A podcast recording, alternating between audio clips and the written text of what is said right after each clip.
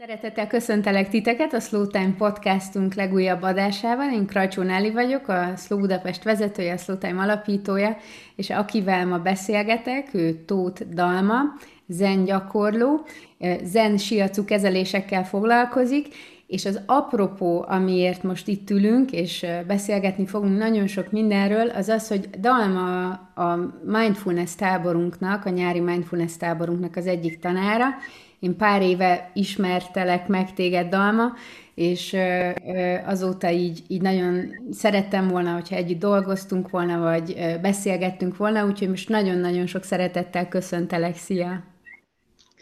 Szia, Nelly! Én is köszönöm a lehetőséget, és én is köszöntök mindenkit.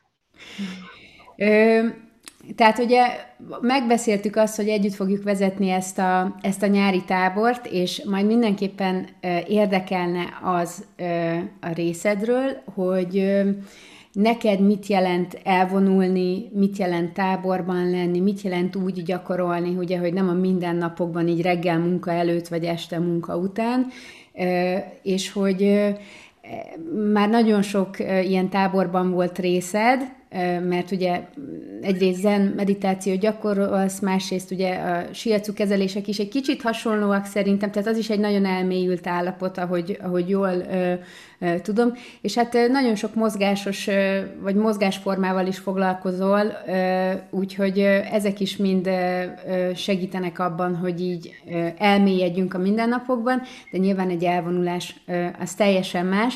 Engem elsősorban most az érdekelne, hogy mit jelent az, hogy zen siacu kezelésekkel foglalkozol, és hogy hogyan jött ez az életedbe? Mm, de először is úgy jött az életembe, hogy ö, ö, miután ott hagytam az egyetemet, elmentem egy ilyen világkörüli útra, és abból, miután hazajöttem, úgy éreztem, hogy szeretnék kimenni külföldre továbbra is önkénteskedni vagy tanulni, és itthon nem, nem szerettem volna itthon maradni. És Svájcban, egy, a hegyekben egy ilyen központban találtam magam, ahol egyrészt eh, egészséges életmóddal, csikunggal, tájcsival foglalkoztak, és ez egy siacu központ volt, és ott ö, szerettem ebbe bele. A, a siacu egyébként egy ö, kínai hagyományos orvosláson alapuló kezelés, japán ősi technikák és a, a merid kezelések tartoznak bele, meg sok más nyugati technika is. Hogyha valakinek esetleg a meridián az egy új kifejezés, ez akupunktúrás pontokat és azokat összekötő vonalakat kezeljük. Ez az alapja a kezelésnek. Uh-huh. És ezt uh, hogyan kell elképzelni, vagy milyen uh, problémákkal, vagy milyen helyzetben lévő emberek mennek, egy, uh, mennek hozzád egy ilyen uh-huh. zen siacu kezelésre? Uh-huh. Hát tulajdonképpen a, kínai hagyományos orvoslás a, a testünkben és a világban lévő öt elem alapján diagnoszti, diagnosztizál, és azt kezeli a testünkben. Minden elemhez tartoznak szervek, és ezért nem csak, tehát ezért olyan problémákkal is jönnek, ha esetleg szervi problémájuk van, vagy akár valamilyen, az orvos előírt valamilyen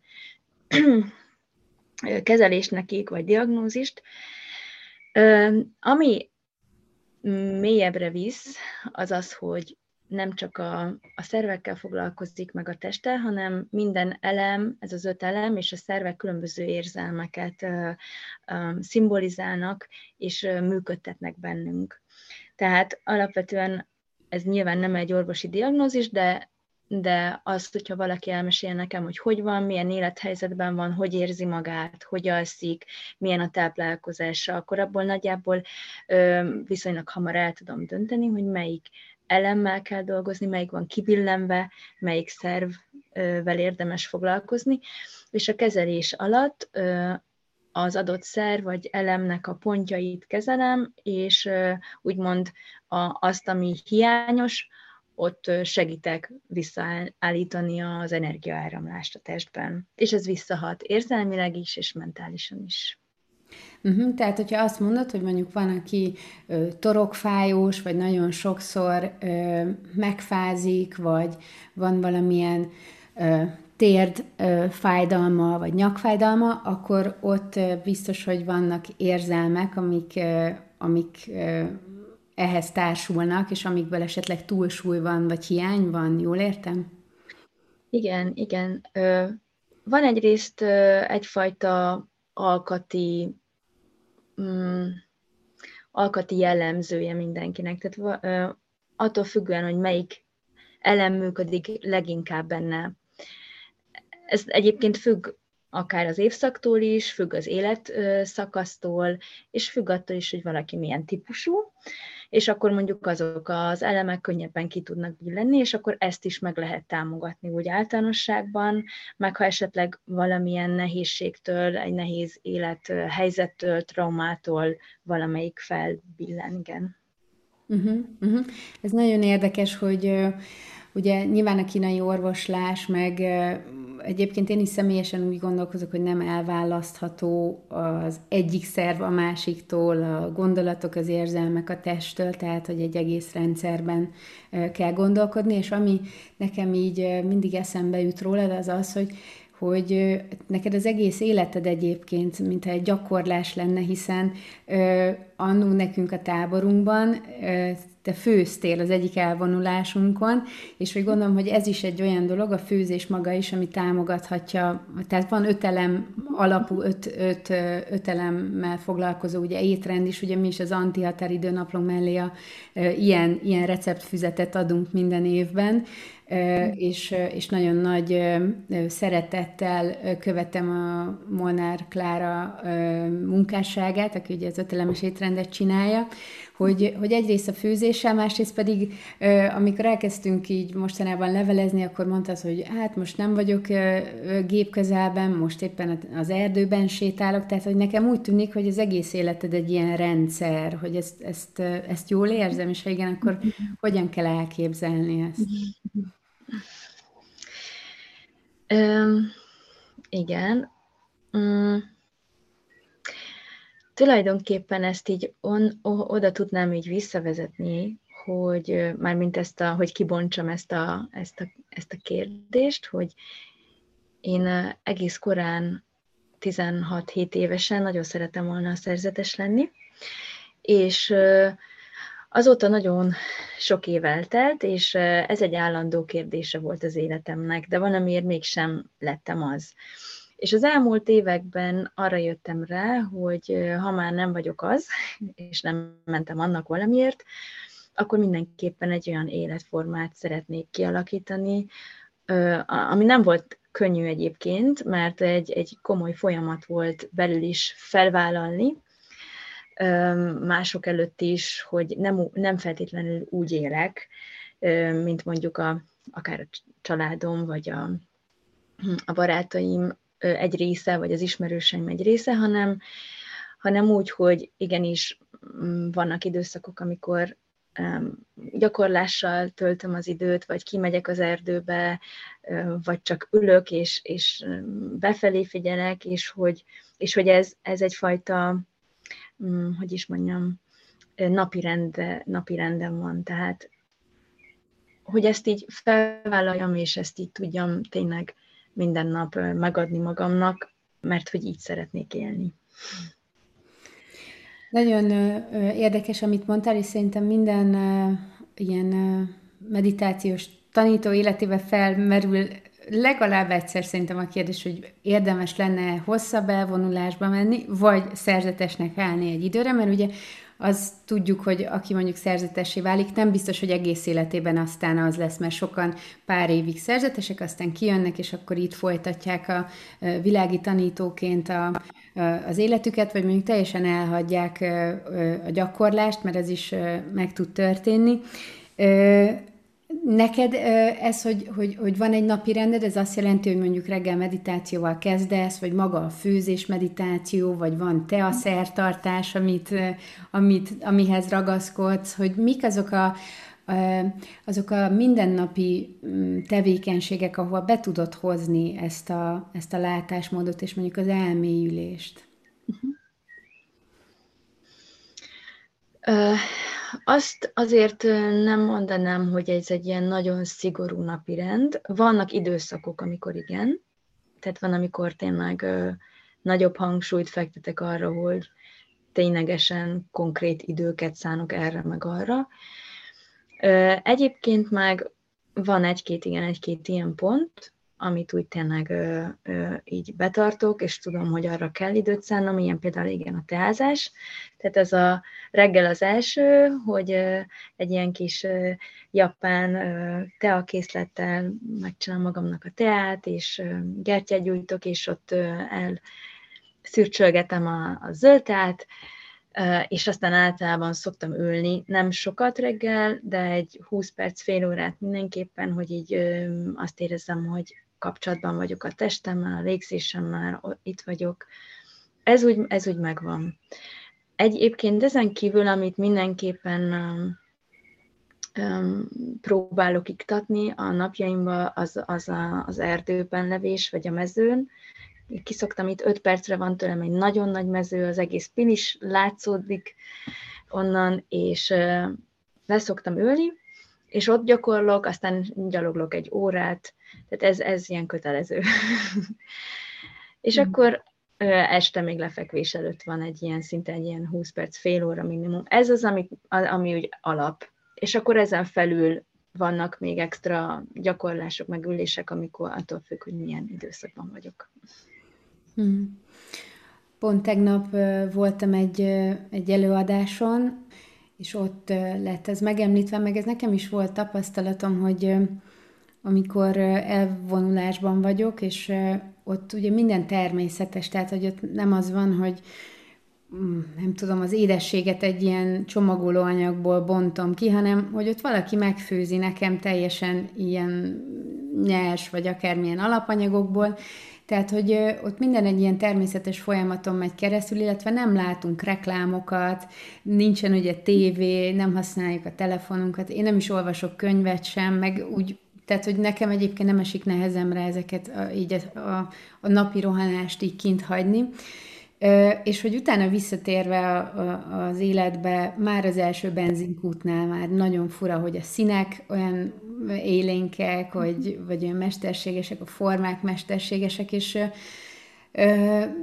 Pont erről van szó, hogy a természetben meg ugye minden úgy olyan organikusan van, és hogy ez nagyon sokat segít abban, hogy, hogy a jelenben legyünk, és hogy, hogy mi is megérezzük a magunkban ezt a, ezt a természetességet, és hogy jobban tudjunk kapcsolódni, hogy neked ez a tapasztalatod, vagy téged mi vitte felé, hogy, hogy ez az egy óra az erdőben, ez, ez, ez uh-huh. fontos neked?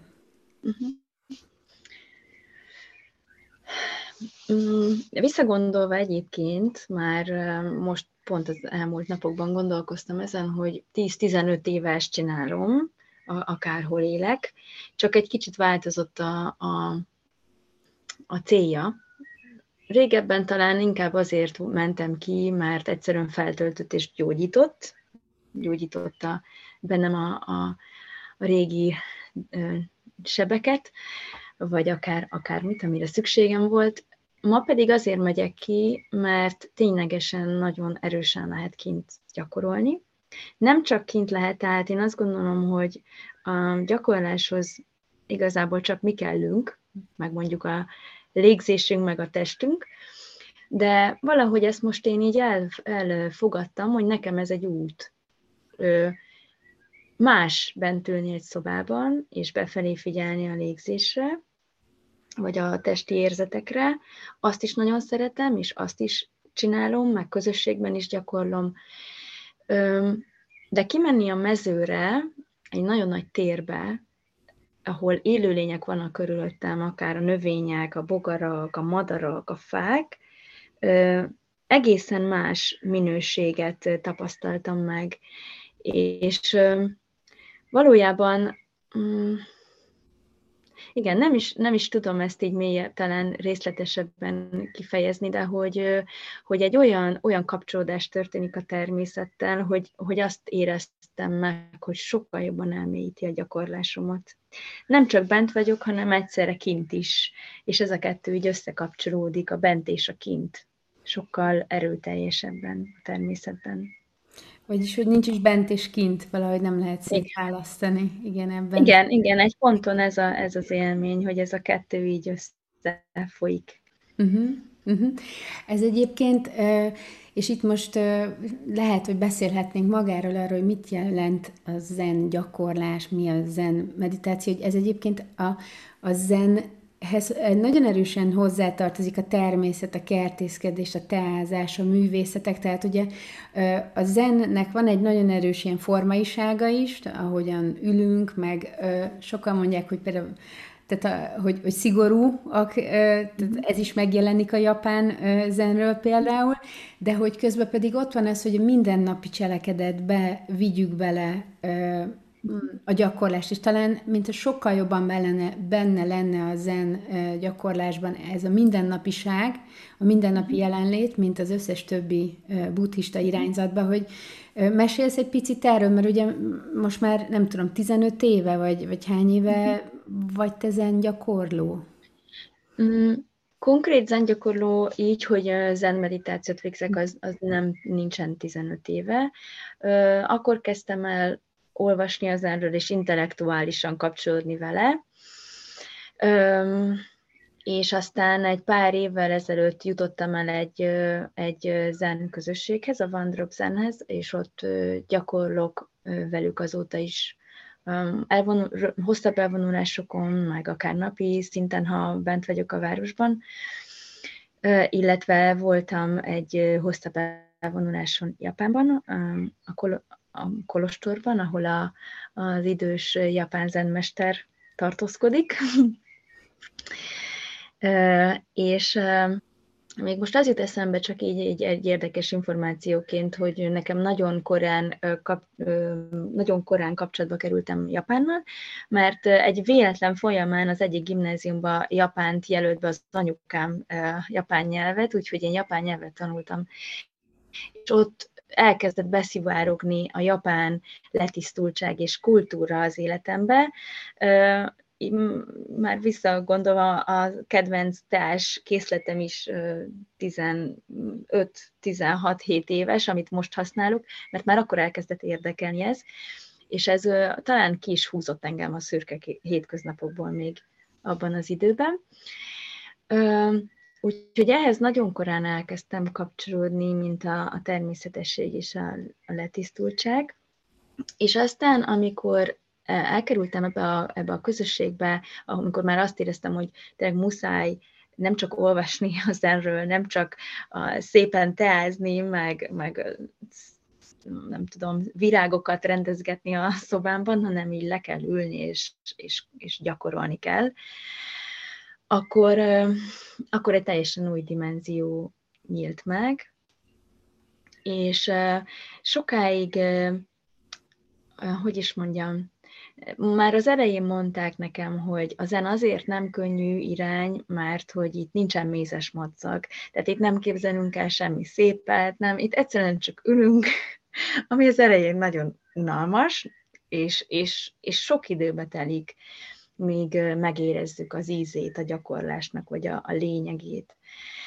De valamiért én olyan helyzetben voltam akkor, hogy így azt éreztem, hogy nincs más választásom, tehát itt egyszerűen az életemet valahogy meg kell oldanom, és ehhez le kell ülnöm, és koncentrálnom kell.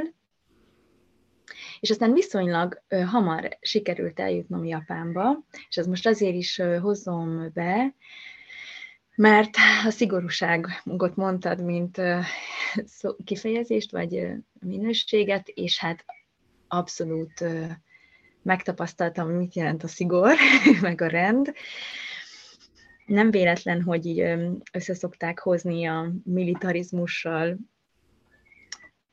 Elképesztő sok szabályt, rendszert kellett betartani, követni ebben a, az intenzív gyakorló periódusban, amit ott töltöttem. Annyira sokat, hogy lehetetlen volt megjegyezni, és minden pillanatodban igazság szerint hát amíg, amíg nem tudod a szabályokat, addig folyamatosan arra figyeltél, hogy ne szúrjál el valamit, mert ráadásul minden úgy volt összerakva, hogy kellemetlen, hogyha nem figyelsz, mert akkor rögtön érződik, hogy nem szólnak, csak úgy néznek, meg olyan csönd van, hogy valamit nem úgy csinálsz. Mm, aztán, amikor megszokod, akkor viszont nagyon-nagyon támogatja a gyakorlást, mert nem kell semmivel foglalkoznod, csak követed azt, ami adott. Milliméter pontosan rendezetten leteszed a papucsodat, jobbra mész, követed az előtted állót, vagy evésnél az a sok apróság, amire mindig figyelni kell, annyira lecsendesíti az elmét és lelassítja, hogy így elkezded vagy hát én elkezdtem élvezni ezeket a nagyon apró finomságokat, hogy tényleg hogy teszek le egy szalvétát, a, a pácikámat, a kanalamat, mm, mert nincs más lehetőséged igazából, egyszerűen nincs más lehetőséged, mint élvezni uh-huh. a nagyon szűk keretek között azt, ami szép és jó. Uh-huh. Itt az jut eszembe, hogy ez a fajta ilyen ismétlődés, ez, ez abban segít, hogy a, a vágyakozást, meg az állandó ingerkeresést azt előbb-utóbb letegyük, és mhm. ugye ez akkor, ahogy mondtad, ez nektek egy elvárás is volt, hogy nem is lehet máshogy, mert nyilván, ahogyha oda megy valaki teljesen kezdőként, akkor úgy is szeretne többet, vagy mást, vagy máshogyan mhm. csinálni, és hogy ugye ezek le is egyszerűsítik egyébként az életet, ezek a szabályok, ugyanakkor ö, egy drasztikusabb módszer arra, hogy el is, el is ö, vágják azt a, azt a rengeteg felesleges ö, ingerkeresést, meg éhezést, éjséget, nem csak, ö, tehát nem fizikai éjséget, hanem hanem arra való éjséget, hogy, hogy valami szebb legyen, valami más legyen, valami különlegesebb legyen, ugye valami több legyen, és ugye ebbe vagyunk benne a nyugati társadalomban folyamatosan, hogy keresünk, meg vadászunk, és ez nyilván ez, ezt hozzuk is, tehát az ember amúgy is ilyen, ez a túlélését támogatta annó, hogy keressen, vadászon, hogy többet akarjon, csak ugye ez a mai világban mivel nagyon ki van szolgálva ez az igényünk, nagyon hamar, tehát hogy észre se veszük, hogy, hogy nagyon túl van csordulva ez a, ez a része az életünknek, hiszen, hiszen nagyon alá van rakva minden, tehát az étkezésben, a ruházkodásban, az információban, hírekben, és hogy ezek a szabályok a kolostorokban azért segítik azt, hogy mesterségesen is rögtön kizárjunk egy csomó mindent ami nem hm. kell ahhoz, hogy, hogy befele figyeljünk. Tehát az Enkolostorban voltál ott Japánban, és hogy jársz vissza, most Németországba is azt, azt beszélgettük, hogy oda is jársz egy, egy, egy zenkolostorba gyakorolni. Azt szeretném kérdezni, hogy Neked ezek az elvonulások, azon kívül, hogy ugye most mondtad ezeket a szabályokat, de hogy még, még mit jelentenek, vagy hogy te miért érzed fontosnak, ugye most azért is beszélgetünk, ahogy mondtam az elején itt a podcast adásnak, mert hogy együtt fogunk majd tábort vezetni, és engem nagyon érdekel, hogy neked milyen tapasztalatod van mm. ilyen elvonulásokkal. Ö, igen, ez igen, ez a sokféle szabály, meg a, a leszűkítettsége a, a, az érzékeknek, ez, ez csak egy része, mert közben meg ugye a, a mondhatni a, a nagyobb része ezeknek az elvonulásoknak az a csendben ülés, ami egyébként Japánban elég extrém volt, tehát ott összeszámoltam egy utólag, hogy naponta ilyen 17 órákat ültünk úgy mindennel együtt, ahol tényleg egyszerűen megtapasztalod azt egy idő után, hogy, hogy, hogy elkezdesz befelé figyelni a légzésre, mert nincs más lehetőséged, mert különben megbolondulsz. Vagy hát nem tudom, nem feltétlenül, tehát, hogy, de hogy alapvetően szenvedsz, hogyha, hogyha nem a gyakorlást csinálod. Németországban valamivel kedvesebb a, kedvesebb a helyzet ott nincs ennyi ülés, de ott is azért elég, elég sokat ülünk egy nagy teremben együtt, csönden, csöndben, ahol nincsen végül is semmilyen instrukció, de megvan a, az alapgyakorlás, amit azért így elmondanak, így a, a, úgy, amikor, hát ami, amikor csatlakoztam ehhez a, ehhez a gyakorláshoz, meg közösséghez azért nyilván bevezetnek, hogy mit, mit is csinálunk. És hát az enben Először is az alhasi területre figyelünk, harára, ugye a, a középpontunkra, és oda lélegzünk, oda préseljük be a levegőt, úgymond nagyon finoman és lágyan. Tehát ez, ez egy hosszabb dolog, ezt most lehet, hogy így nem is fejteném ki, de hogy valahogy ez így tudnám leírni a technikát. Aztán később ez, ez át tud váltani egy olyan fókuszá, hogy a, a légzésben merül el a tudat, és egy ilyen egyhegyű figyelemmé válik, hogy csak a légzést tapasztalja meg, és aztán lehet persze ebbe így tovább menni, hogy hova mélyül ez. Mm, nekem igazán a legmélyebb, legnagyobb tapasztalatom az Japánban volt, tehát azt tudnám mondani, hogy az egy ilyen élet megváltoztató fordulópont volt nekem. Igen, most gondolkozom, hogy hogy is tudnám így megfogalmazni. Tehát, hogy azt hozzá kell tennem, hogy nagyon sokat számít nekem például a mesternek a, a jelenléte, azt így mondják is, hogy nagyon sokat ad hozzá az ő jelenléte a gyakorláshoz, megtámogat, lehet vele beszélgetni, van egy ilyen minden nap be lehet ülni hozzá, egy pár másodpercre, percre, és akkor mond valamit, amit ő így érez, rajtad, hogy éppen hol tartasz a gyakorlásban, és hogy mire kell koncentrálnod. Mm. Tehát ott ülni nagyon sokat, akár Japánban, akár Németországban, vagy itt Magyarországon is, ez hullámzó. Van, amikor nagyon-nagyon nyugodt, kellemes állapotba kerül a tudat, mert annyira bele tud mélyülni a, a fókuszba, amire figyel, és van, amikor már kicsit felszínesebb, és, és mennek a gondolatok, főleg az elején az ilyen elvonulásoknak az első egy-két nap arról szól, hogy ki pörgetjük a, a dolgokat, vagy hát kinek hogy, vagy lehet, hogy az első pár óra csak. És aztán valahogy egyre jobban megnyugszik a tudat. Én ezt úgy szoktam elképzelni, vagy magyarázni, mint hogyha egy töltsérbe beledobnának egy golyót, és az elején kering, kering, kering, és aztán egyre jobban megnyugszik, és a végén nem tud mit csinálni, csak megállni, és így bele pottyanni a lúba. És valahogy azt tapasztalom, hogy így működik a tudatunk is. Annak ellenére, hogy hullámzó, mégis van egy folyamatos mélyülés az elvonulás alatt is, és az élet alatt a, a gyakorlás évei, éveiben is ezt lehet tapasztalni. Mm. Nem csak tehát nem csak abban adott nekem nagyon sokat, hogy ott mit tapasztaltam meg, hanem az, hogy utána eljönni onnan, milyen minőségű az élet, az életem. Olyan csendeket és um, tisztánlátásokat, hogyha ezt így lehet többes számba mondani, tapasztaltam meg ezek, ezek alatt, a hosszú ülések alatt, amik utána nagyon-nagyon más minőségű életet bontakoztattak ki számomra a hétköznapokban, a munkámban, a kapcsolatokban, a konfliktusokban, hogy, hogy valahogy milyen az, amikor belül megmarad egy, egyfajta stabil nézőpont, egy stabil csend, és hogy ha ezáltal éljük az életünket, vagy vagyunk jelen kapcsolatokban, akár nehézségekben, teljesen más, máshogy tapasztaljuk meg az életet.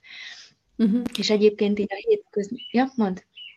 Igen, most uh, annyi minden uh, feljött uh, bennem ezzel kapcsolatban, ahogyan mesélsz, hogy, uh, hogy uh, kellenek ezek a kiszakadások mindenképpen a mindennapokban, még akkor is, hogyha így van egy ilyen napi szintű gyakorlás, de nagyon sokan ugye, akiknek mondjuk családjuk van, gyerekük van, nem tudom, dolgoznak alkalmazott, alkalmazottként, tehát be kell járni munkahelyre, tehát hogy nekik még nagyon sokszor nagyon nagy kihívás az, hogy, hogy egy napi gyakorlást fenntartsanak otthon rendszeresen, hiszen a csendet is nagyon nehéz egy ilyen életmódban megtalálni, és, és van, akinek pedig ezek azok évente, ezek azok a, a pár napok, amikor így, amikor fel tud töltődni, és, és akkor azt tudja magával vinni, és személyes tapasztalatom nekem is az, hogy hogy nem folytatod úgy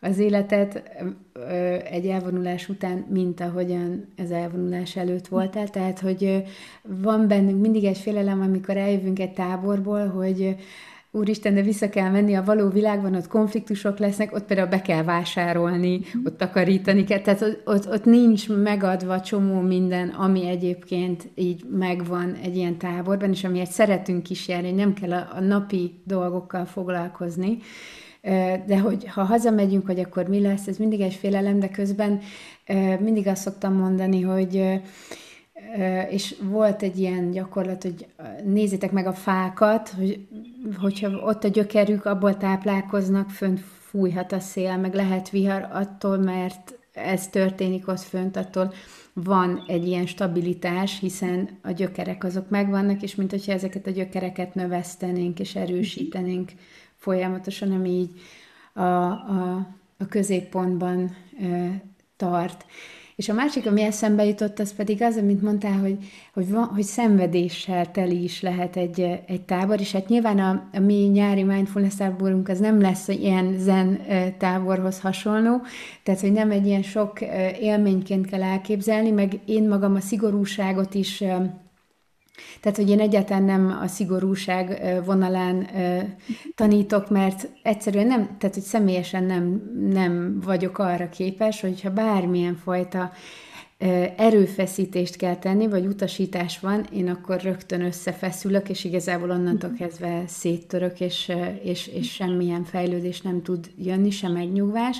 Úgyhogy nekem az a, a, a kedvesség, a melegség, a puhaság az, ami egyébként tud előrevinni. Szerintem ez is nagyon fontos, hogy, hogy megnézzük azt, hogy kinek milyen stílus az, ami, ami segíti a fejlődést, és biztos, hogy van az, amikor a határozottság kell, tehát nem lehet azt teljesen elutasítani, ahogy nem lehet elutasítani a puhaságot sem, de hogy, ahogy mondtad az elején, hogy vannak személyiségek, és ugye az ötelem is megjelenik valahogyan bennünk, úgy, úgy valószínűleg az, hogy kinek milyen stílus jön be, az is egy ilyen, egy ilyen fontos dolog.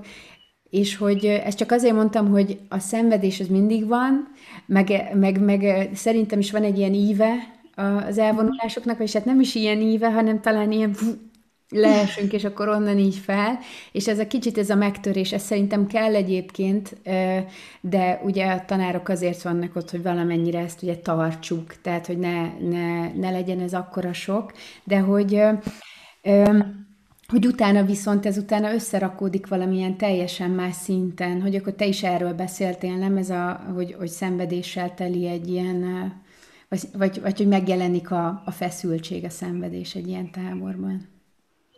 Igen, tehát, hogy ö, egyszerűen azért, pontosan azért, mert hogy van egy ilyen keret, hogy most valahol vagyunk, ahol bizonyos dolgokat nem tapasztalunk meg, mert ki van kapcsolva a mobil, meg stb. stb.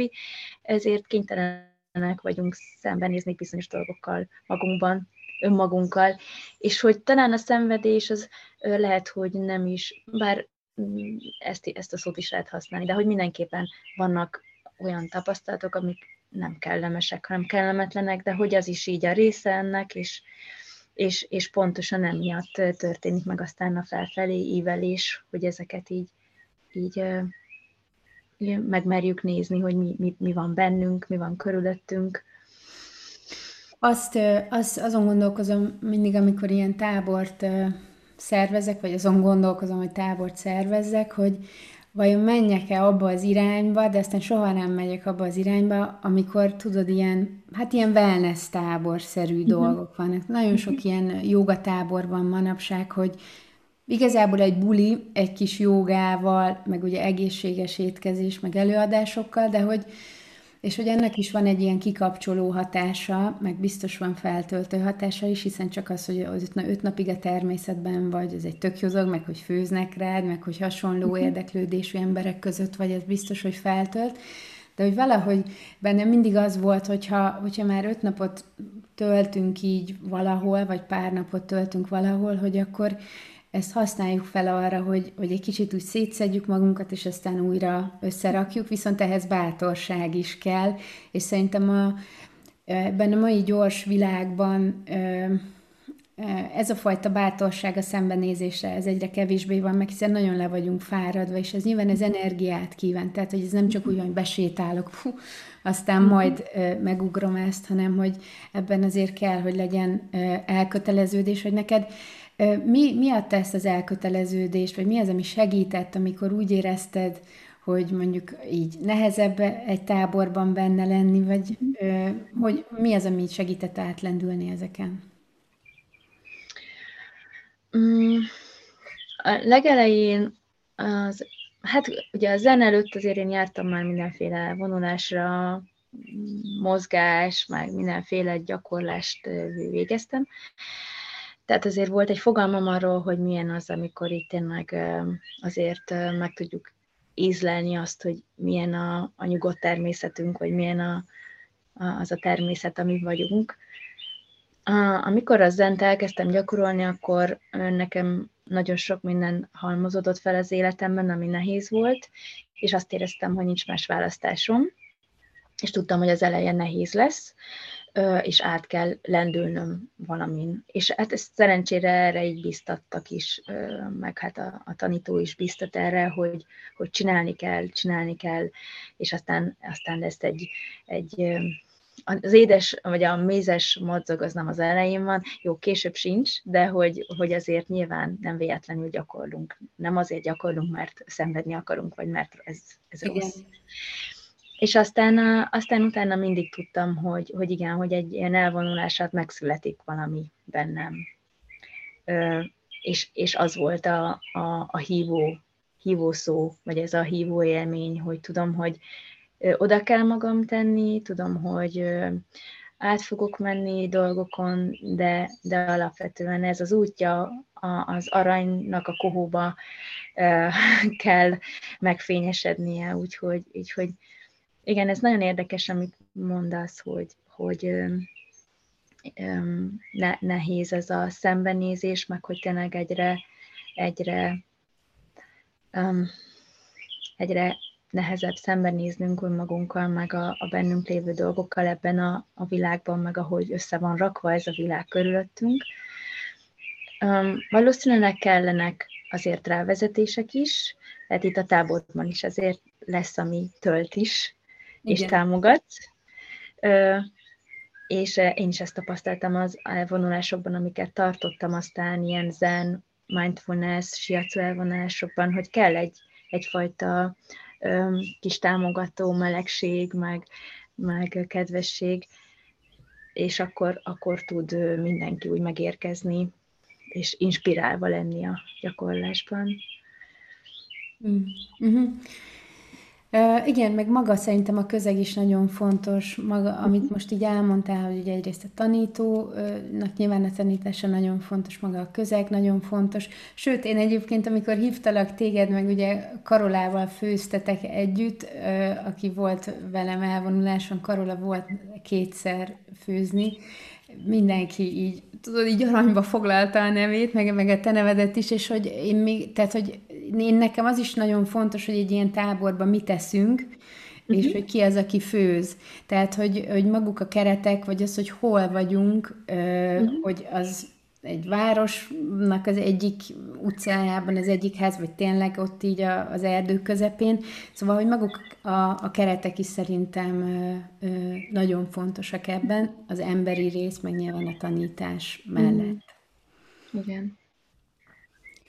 Most, most így eléggé sokat beszélgettünk arról, hogy, hogy a, a tábor, meg hogy az elvonulás, elvonulásban lenni, a szenvedéssel jár. Ezzel még nem biztos, hogy meghoztuk az emberek kedvét arra, hogy, hogy valaha is ö, elmenjenek egy gyakorlás. Egyébként ezt azért is mondom, mert tartok ilyen öt órás hétvégi csendes gyakorlásokat.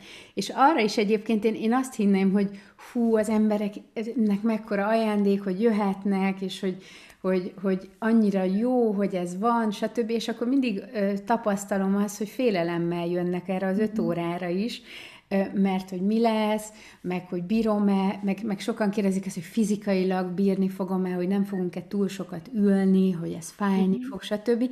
És akkor mindig megnyugtatom őket, hogy nagyon fontos az egyensúlynak a megtartása, és hogy ugye te is ö, kerültél hasonló helyzetbe, ö, mm-hmm. erről majd mindenképpen beszélj meg, ez az én tapasztalatom is, hogy néha, tehát hogy nagyon fontos az, hogy ismerjük a határainkat, meg az, hogy, hogy a, a, a tanárok behozzák a megengedést, a szünetet, az, hogy, és ugye ebben a mostani nyári táborban is nem véletlenül tervezek estére relaxációt, ilyen hangfürdős relaxációt, mert ugye nagyon meg tud feszülni az elménk is, hogyha egész nap meditálunk, ugye te is mondtad, hogy 17 óra, ez nem lesz a mi táborunkban, de hogy nagyon fontos az, hogy el is tudjuk ezeket engedni, és hogy időt hagyjunk arra, hogy feldolgozódjanak ezek az élmények, és nem lehet csak úgy beleugrani a tűzbe vagy a jéghideg vízbe, uh-huh. hanem hogy a fokozatosságot meg kell tartani, és ebben nekem az együttérzés, a, tényleg ez a megengedés, a kedvesség, az, az, az nagyon sokat ö, ö, segít, és hogy minden tanításomat és minden tréningemet, meg táboromat ebben a szellemben uh-huh. ö, rakom össze, mert nagyon sok militári, amit te is mondtál, militári stílusú tanárral volt lehetőségem gyakorolni, és úgy, úgy éreztem, hogy sehova nem vezet egy ponton mhm. túl. Tehát, hogy, hogy csak rosszabb volt az egész. Hogy neked volt ilyen tapasztalatod?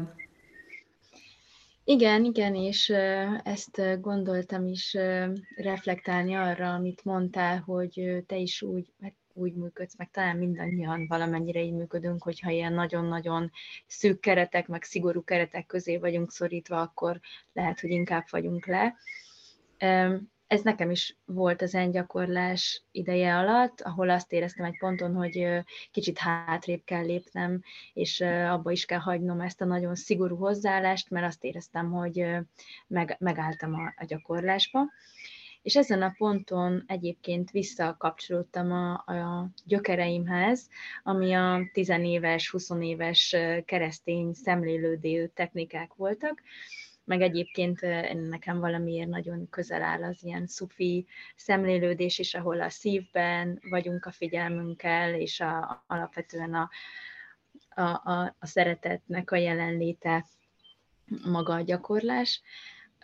Nagyon fontos pont volt ez a gyakorlásomban, felismerni azt, hogy kell egy önismeret ahhoz, hogy tényleg tudjak haladni, és ahogy te is mondtad, ismerni a határokat, a határaimat, meg a saját működésemet, és megtalálni azt, ami számomra támogató, és számomra ad egy egyensúlyt, hogy persze van egy fókusz, meg van egy iránya a gyakorlásnak, le kell ülnöm például, az, az nem mindig könnyű, de néha, tehát, hogy megígértem magamnak, vagy megkitaláltam, akkor, akkor leülök. Ugye ez egy ilyen inkább egy szigorú irány, de hogy közben meg ott kell a mérleg másik serpenyőjében lenni, annak, hogy én közben um, tudjak elfogadó és kedves lenni önmagammal, tudjam szeretni a folyamataimat, um, ne akarjak semmit magamra erőltetni, és hogy, és hogy ez a melegség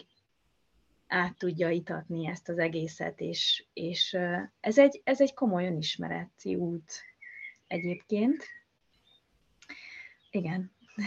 Úgyhogy volt ilyen tapasztalatom, és nagyon-nagyon fontos volt, és a mai napig én, én gyakorlok ilyen imákat, mm, meditációkat, ahol azt érzem, hogy, hogy nem csak az egyik irányba megyek, hanem a másik irányba is. Uh-huh. Ez a függőleges viszintes, ez, ez mit jelent, amit, hogy így, aha, így, így mutat. Hát úgy értettem ezt, hogy valahogy nem tudom miért ez a kép jött, hogy egyszerre van egy ilyen a szigor is, vagy a, a fegyelem, és egyszerre meg ott van a, a, a szívnek a, a kiengedése, meg a, a, az elfogadó szeretet. Uh-huh.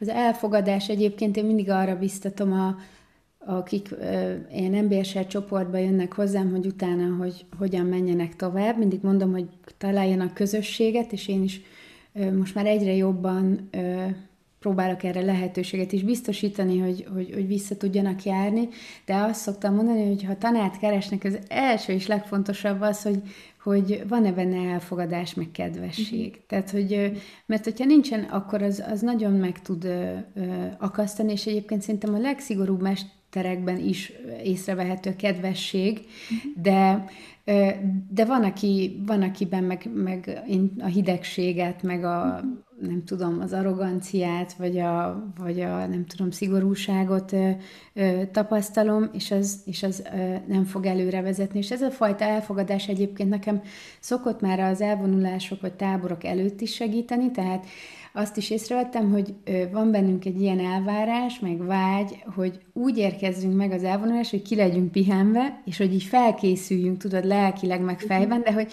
hát általában ez úgy szokott lenni, hogy az előtti este még tízig dolgozunk, meg uh-huh. aztán éjfélig pakolunk, meg még másnap reggel el kell menni a boltba, mert még nincs nem tudom micsoda, és hogy ilyen eléggé elfáradtan szoktunk minden hogyan jönni, tehát fizikailag, mentálisan, érzelmileg, és hogy ez úgy bántani szokta az embereket, hogy fú, de hogy akkor nem tudom kihozni a legtöbbet az mhm. elvonulásba, tehát például ez is egy, egy ilyen csapda, és hogy én a, a tanárom mindig azt mondja az elvonulásokon, hogy előbb aludt ki magadat, mert hogy, uh-huh. hogy csak végig azzal szenvedsz, hogy álmos vagy, akkor igazából nincs értelme ezeknek a fejbe billentős üléseknek és meditációknak, és hogy pont egyébként múlt évben egy hét volt, képzeld, mire kipihentem magamat. Nagyon mm-hmm. durva. Még jó, hogy volt utána még egy hét, ami,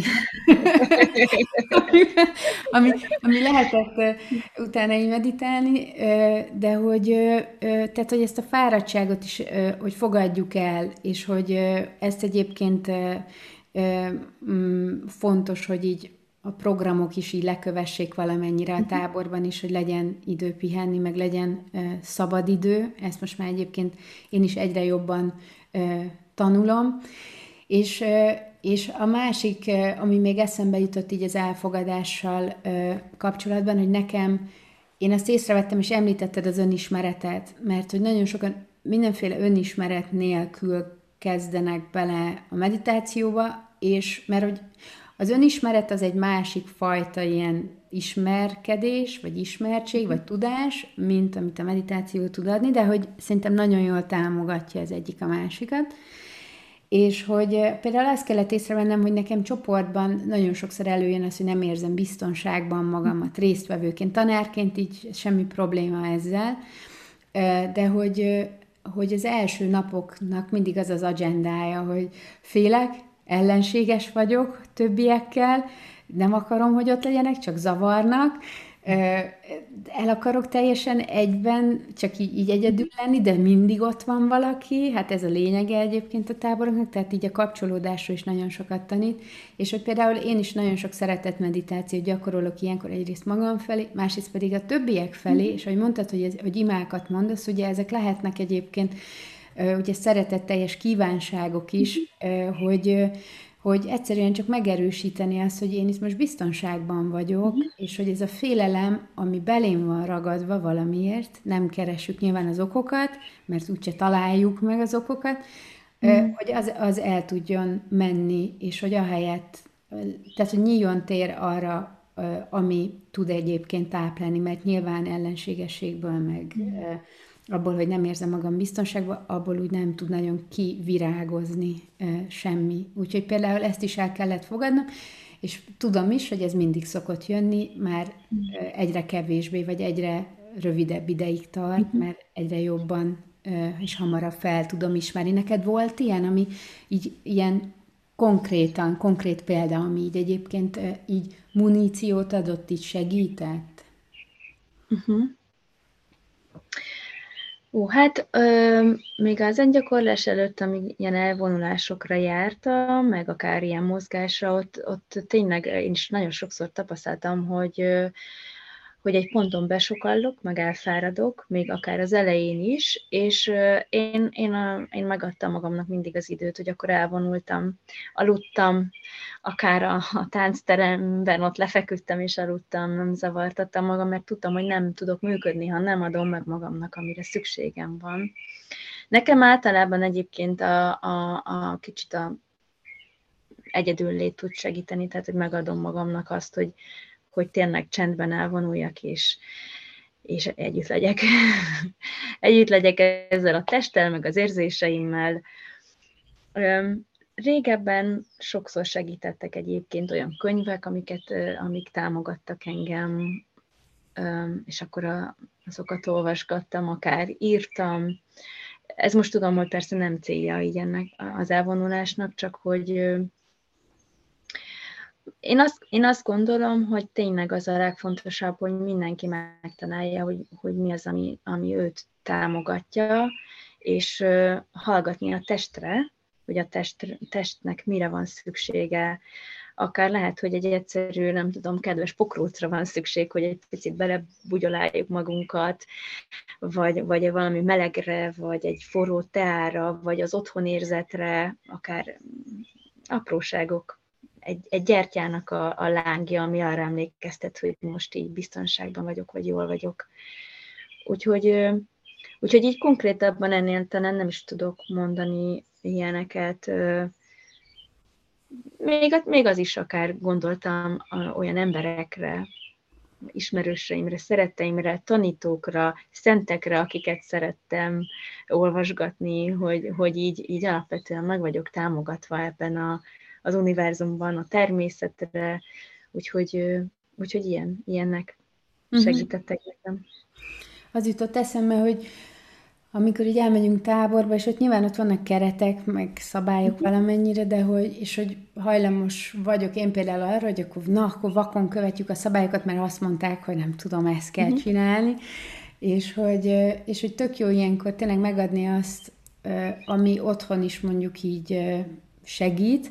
Például nagyon sokan ugye rossz szemmel nézik ezt, hogyha kávézol egy meditációs elvonuláson. Én nem, nem kávézom, de de például amikor már nagyon vágytam ilyen, ilyen cukros, kicsit mesterséges dologra, akkor elmentem a kávéautomatához, és, és, és csináltam magamnak egy kávét, és azt ilyen desszertként elfogyasztottam, és, és, és tök jó volt.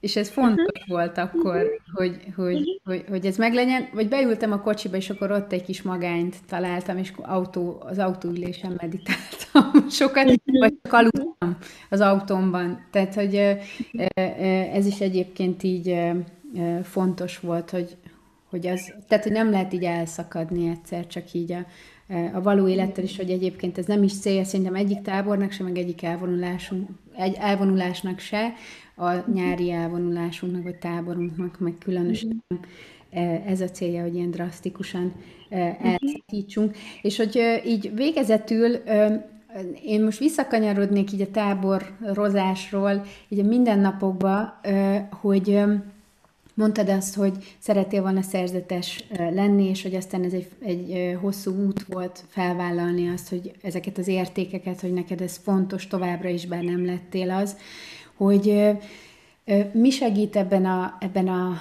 nagyon fura világban szerinted, hogy neked abban, hogy, hogy gyakoroljál, hogy akár a mindfulness-t, a jelenlétet, vagy az elmélyülést, azt, azt meg tud tartani, hogy, hogy mik ezek, amikhez így ragaszkodsz, vagy amit tudsz, hogy az, az neked fontos, hogy az, az teljesüljön. Azon felül, hogy ugye beszélgettünk már a napi rendről, hogy ez, ez mhm. fontos. Mi segített neked? Mm.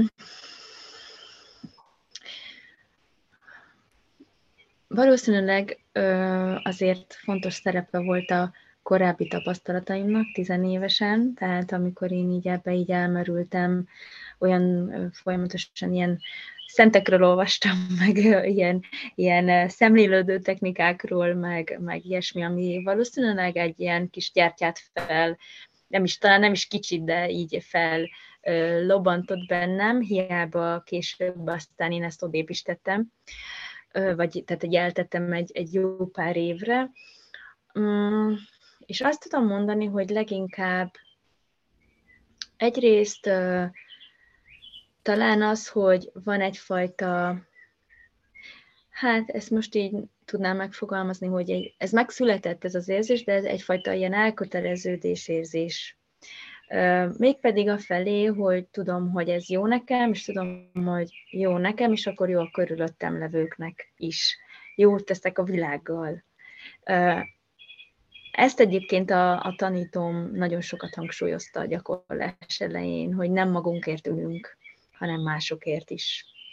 A, a világért, a szeretteinkért, úgy egyébként, hogy békét hozzunk ebbe a világba, és azért is, mert azt, ezt ő fogalmazta meg, hogyha csak magadért ülsz, akkor egy idő után meg fogsz csömörleni, mert, mert nem lesz érdekes, hogy csak tehát, hogy általában ez a tapasztalat, hogy ott megáll, megáll egy idő után a, a gyakorlás. Tehát van egy ilyen, ilyen motiváció, de ez nem egy ilyen nagyon tudatos, hogy én mindenképpen akkor szeretnék a világért gyakorolni, hanem egyszerűen csak van egy elköteleződés, hogy tudom, hogy ez jó nekem, és tudom, hogy megszületik bennem valami a gyakorlás által, és én ezt tudom adni a világnak. Hogy ez nem egy ilyen tudatos erőltetett valami, csak egy, egy, ilyen, egy ilyen elköteleződés, hogy ezt tudom, hogy jó. Tapasztaltam, hogy jó. A, tapasztaltam a, a jótékony hatásait, tapasztaltam azt a mélységet, azt a csendet a sok ülés alatt, és úgy gondolom, hogy ha a tudatunk megízlelte ezt a, ezt a csöndet, ami valahol az életnek egy mélyebb megtapasztalása, akkor egyrészt ezt nem is feheti el semmi, másrészt meg mindig ott lesz, mint egy mérce. És azokban az időkben, amikor mondjuk nehezebb gyakorolni, vagy másra van figyelem, akkor is ott van az emléke ennek, hogy, hogy van egy mélyebb ö, megtapasztalás ennek, ahogy mi itt vagyunk. Nem tudom, ez most mennyire volt válasz a kérdésedre.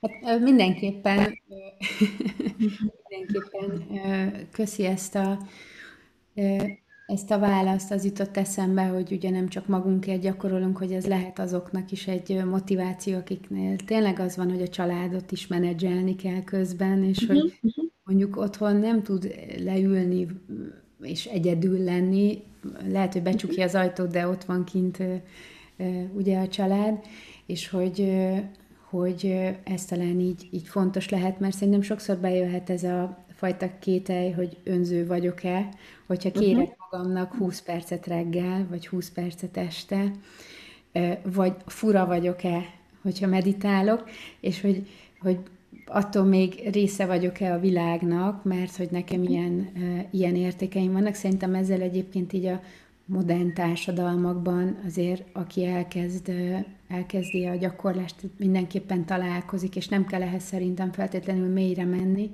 hanem lehet, hogy már rögtön az elején feljönnek ezek a kételyek, hogy, hogy vajon én, én attól még így része tudok-e maradni uh-huh. ennek. Neked, amikor voltak ezek a kérdések, hogy hogyan tudsz mégis gyakorló maradni, de ebben a világban is, akkor, akkor mi, mi volt az, ami így segített? Mert engem egyébként ez mindig érdekel, hogy, hogy mennyire vagyunk vajon kivonulva a világból, mennyire tudunk teljesen részt venni ebben, mikor mondjuk nagyon sok minden nem érdekel, ami nagyon sok embert még igen, engem teljesen más érdekel egy csomó, mindenben, vagy más, hogyan gondolkodok dolgokról, és hogy vajon ez a kettő össze kell -e egyáltalán hozni, és ha igen, akkor hogy ez, ez összefésülhető-e neked, mi erről a tapasztalatod?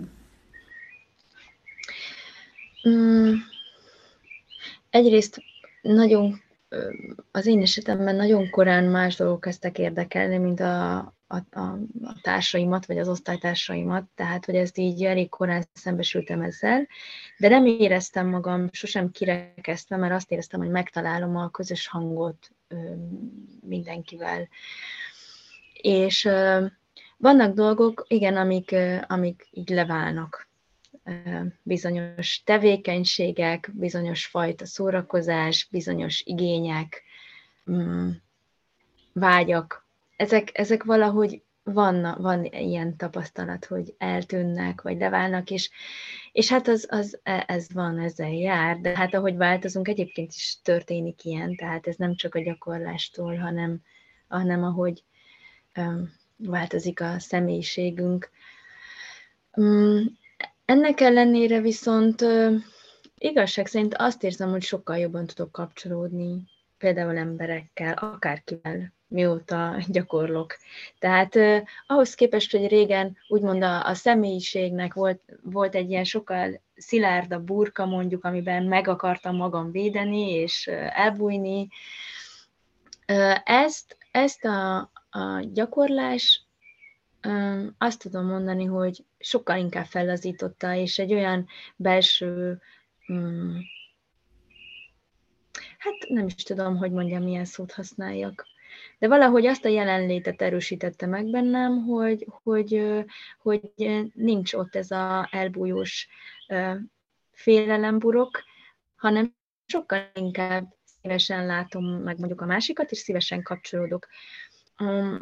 És még ehhez az jutott eszembe, hogy nekem nagyon fontosak ugye a hosszabb elvonulások is, pont azért, mert azok adják meg így a mély ízleléseket, de hogy valahol pont az a lényegük ezeknek, hogy hogy tudom mindennapokba bele szivárogni ennek a minősége.